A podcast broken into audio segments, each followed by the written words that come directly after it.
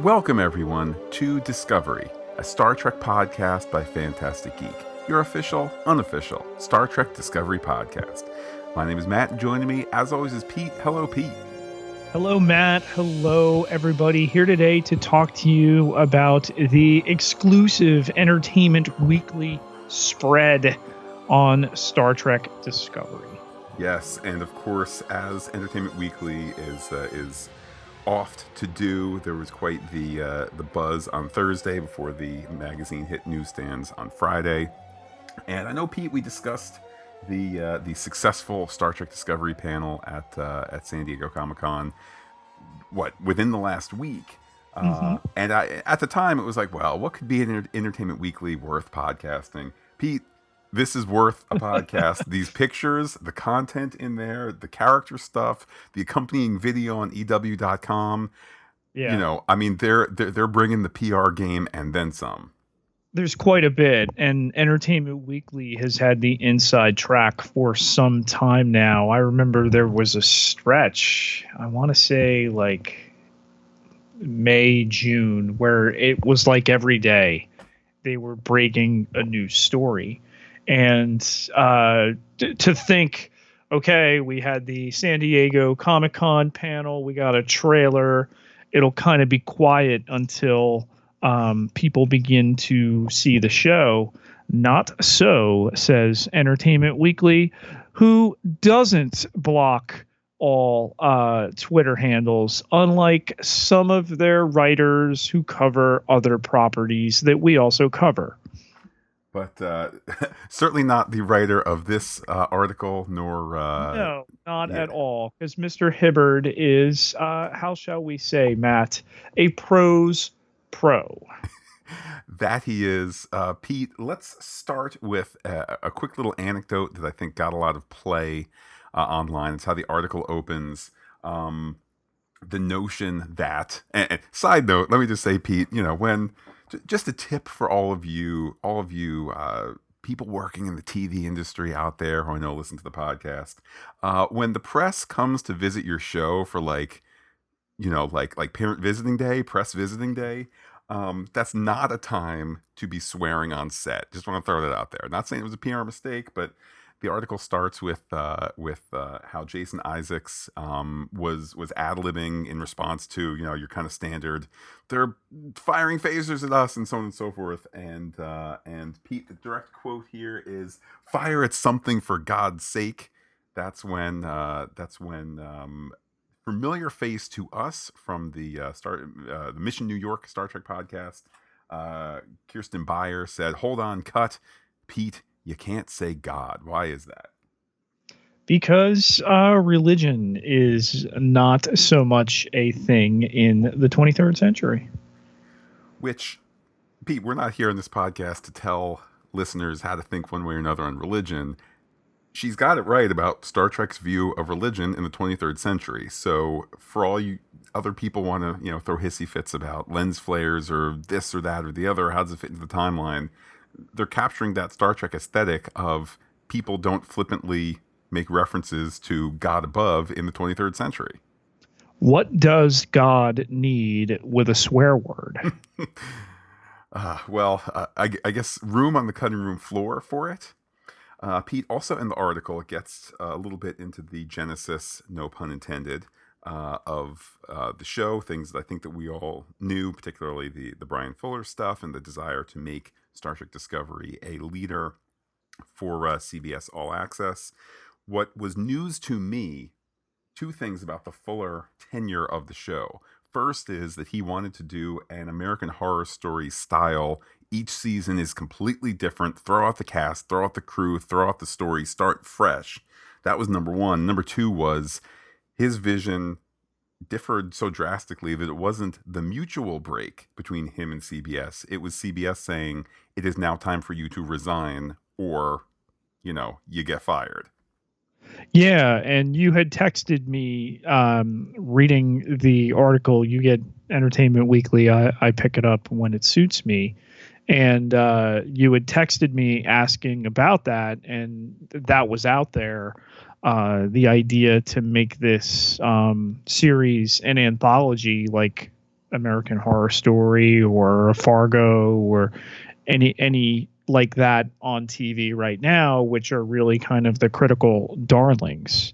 Um, let let's remember the meat of this though. This was a man who was stretched entirely too thin between um, a a 50 year TV franchise returning for the first time in 12 years and a super avant-garde series on another network.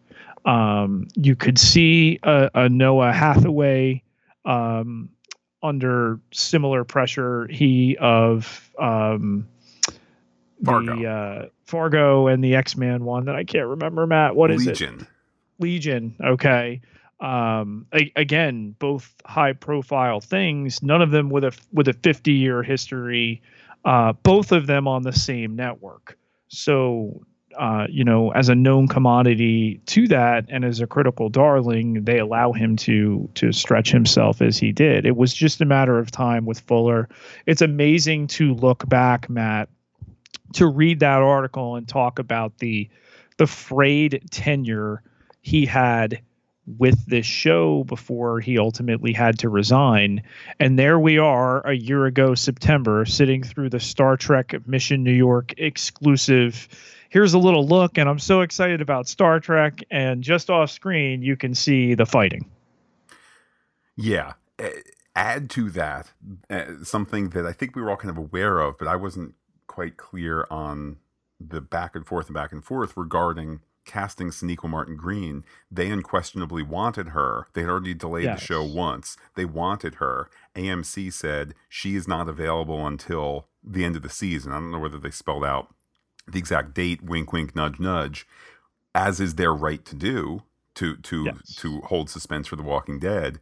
But it, I got the impression from the article they were prepared to go with someone else until the a further delay happened, and then they said, "Wait a minute, we can make this all work with." Uh, you know, secretly casting her, then publicly announcing it, and publicly starting to employ her, so on and so forth. So, I mean, Pete, this is a, a, a show twice delayed that got the star that they wanted originally, then couldn't get, then could get. I'm told there was a handshake agreement and showrunner to showrunner and and people behind the scenes that they were going to make this happen. That Sonequa Martin Green's character's arc on uh, The Walking Dead was was spelled out. They they knew what was coming. Um, here's where I'm concerned. I'm concerned that given all the hubbub about gender and race, even in 2017, about a show that takes place in the 23rd century, um, that people with that knowledge now might be critical of Sonequa Martin Green. That oh well, Fuller held out for her, and now look where we are. Which let's let's be open minded and again embrace in the spirit of the show what needs to be what.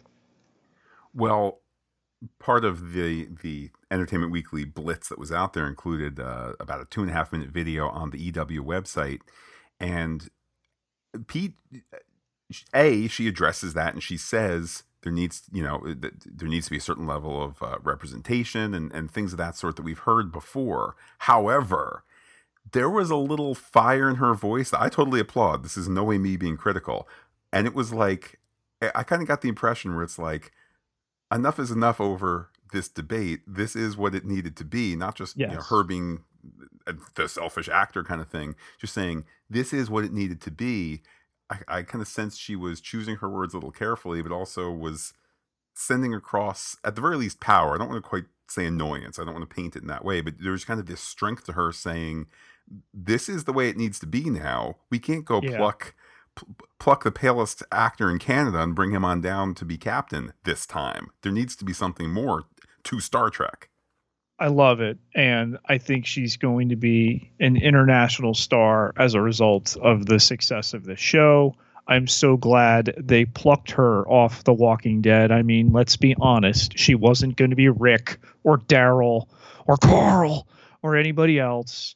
Okay. And uh, Star Trek Discovery and this franchise will completely benefit. Couple of other goodies from Entertainment Weekly concerning the Fuller era. Uh, they note that there was squabbling over the budget, which they peg at $6 million per episode. And then Entertainment Weekly says, quote, uh, that number is either on the high side for an original drama series or a bit lean for an ambitious genre show, which I certainly would agree with. Um, I guess it is what it is, um, but I could see how, having seen just the one episode of American Gods and knowing how Bryan Fuller likes to dream big, which is a quote of his from the article as well, I could see how six million dollars could be a tight a tight budget for particular versions of, of what the show could be.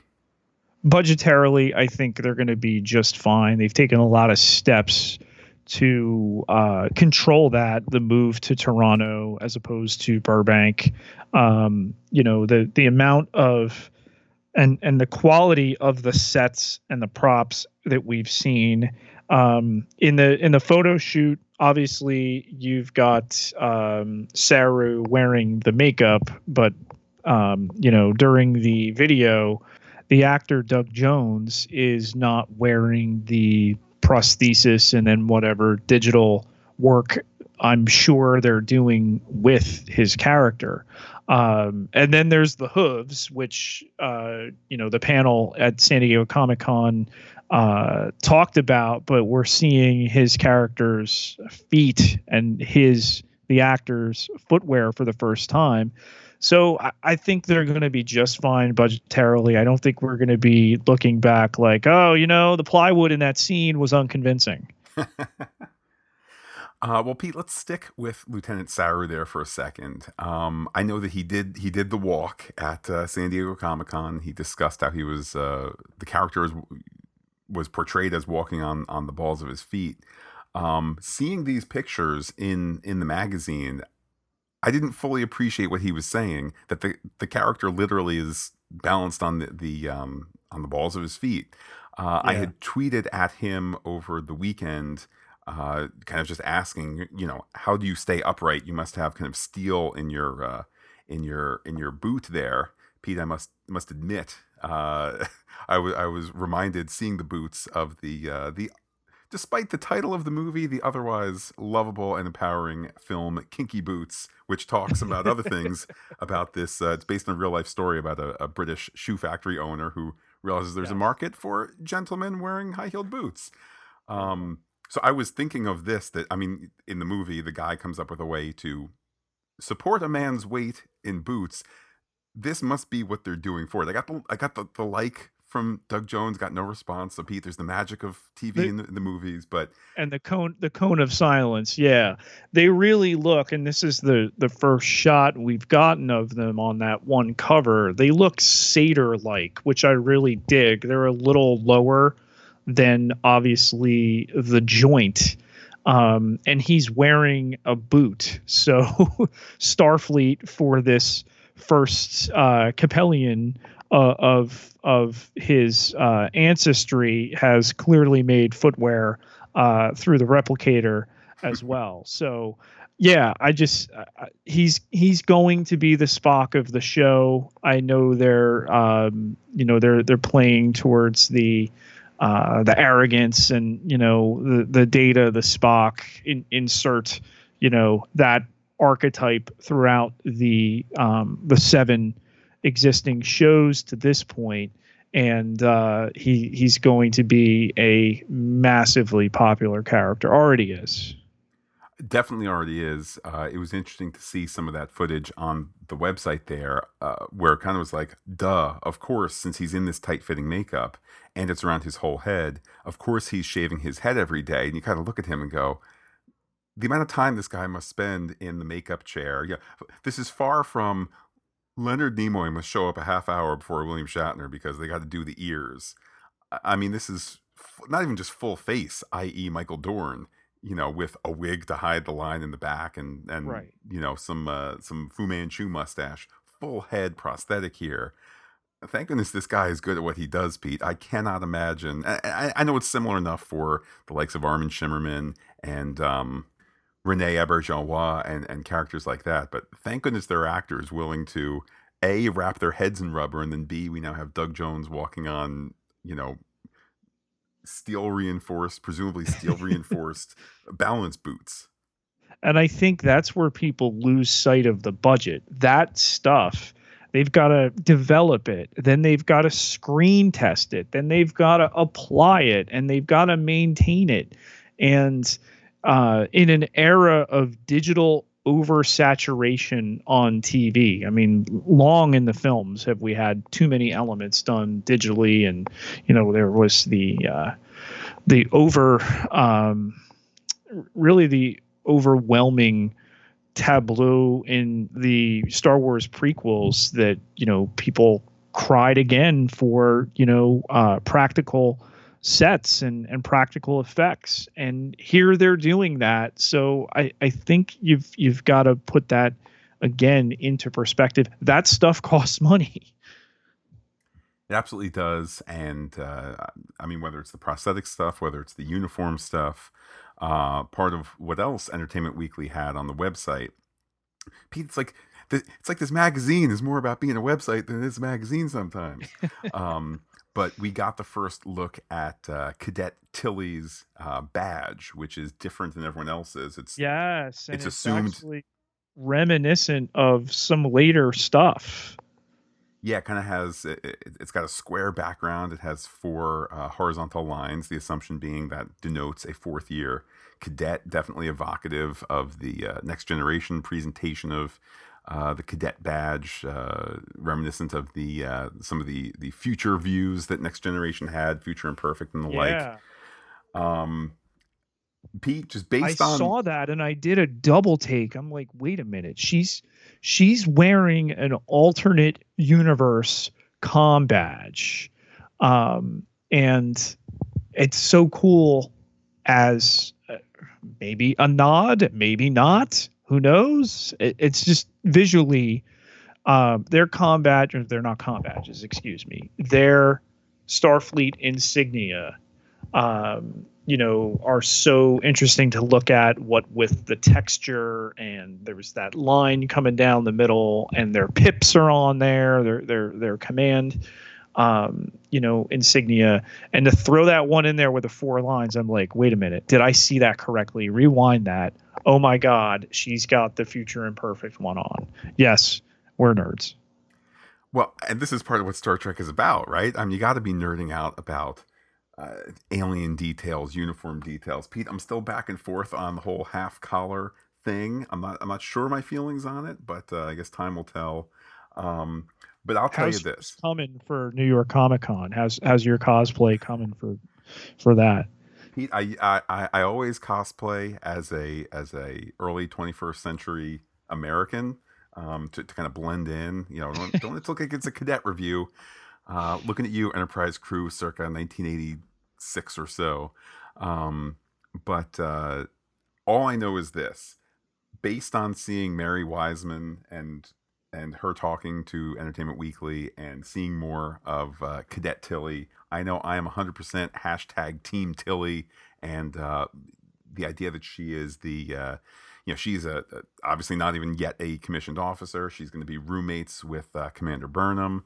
And uh, to me, this just sounds like another breakout character we have in Cadet Tilly. So she's Wesley. Well, I think you know what, Pete. I, I'm gonna I'm gonna I'm gonna ignore that and I'm going to respond. however, I'm still going to respond. Um, I think she is more the the Winston in Ghostbusters. She is the person who can be the proxy for the audience, um, particularly. And, and Pete, you know, we, we, we run spoiler free, but let's set spoilers now to yellow alert here, a little supposition based on what we're seeing. Um, Michael Burnham has a fall from grace at some point. We don't know whether it's before the pilot or during the pilot. We know Commander Burnham goes from the Shenzhou to the Discovery at some point. Perhaps the fall of grace, you know, is is, uh, something that leads to being transferred to a new ship. Um, if Burnham is new on this ship, and if this ship is going to be the, you know, the Discovery is going to be wonderful and different and worth spending multiple seasons on, we're going to need somebody to be the proxy for us where Burnham says, Hey, why do you have this? Well, I, I, I read the reports because I'm the new cadet and so on and so forth. So I don't know. I'm totally excited about uh, Mary Wiseman's Cadet Tilly. Mary Wiseman is an attractive gal, and I'm sure that in her Wesley esque, uh, you know, archetype, she's going to uh, be able to help Michael Burnham, uh, you know, onto the Discovery, and you know they'll be they'll be friends and all that. But uh, come on, man, Lieutenant Saru is where it's at. So Pete, your your hashtag Team Saru. Absolutely, we'll a, a cold blooded predator who can smell death, Matt, and and you want to go with uh, essentially the same archetype that is the first one to die in a Vietnam movie. Well, Pete, you, you rare is it that you are that you are incorrect. In fact, I believe I've lost two back to back official bets with you, and I owe you two burgers as a result. Just want to point out that in Entertainment Weekly, Doug Jones uh, refers to to the Kelpiens as a prey species. So some of those instincts of uh, sensing death are are to preserve themselves because they can sense the sense the predators that they are not the predators.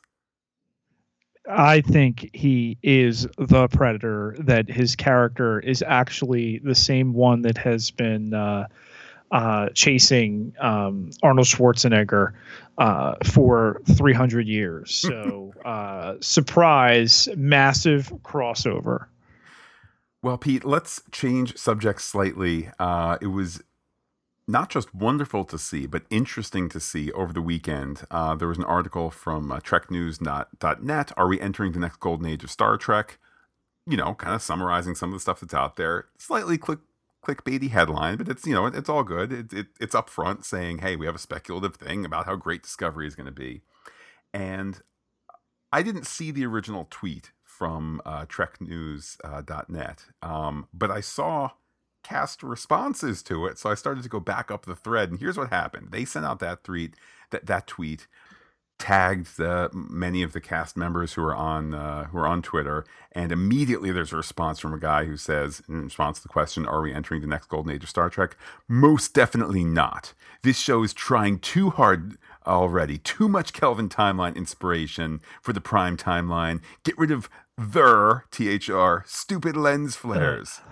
Don't get Come me on, wrong. Man. I'll watch the show, but I don't see any inspiration from Roddenberry in the show.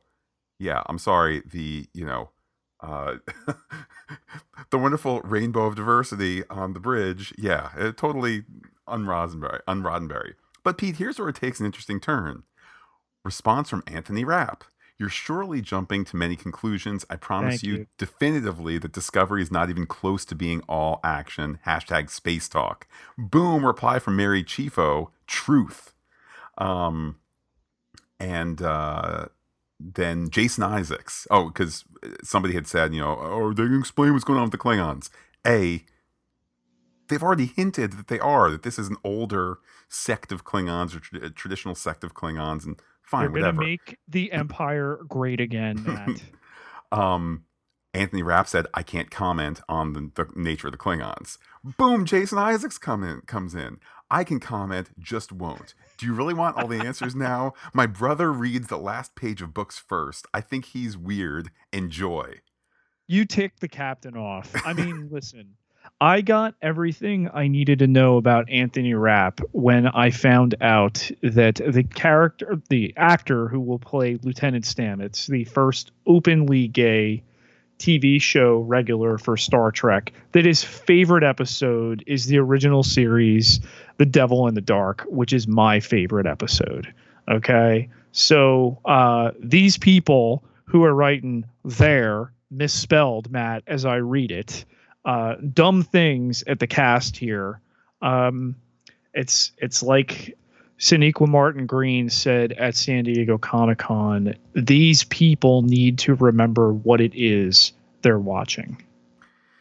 So very true indeed. I'm I'm glad that there's not a uh, there's not an edict from down on high from Star Trek HQ. You know, you shall not talk back to fans. You shall not you know upset anyone. Each you know, Pete, th- this guy who is so sure that there's no Gene Roddenberry, he's potentially, you know, eight dollars a month. Don't don't take him off.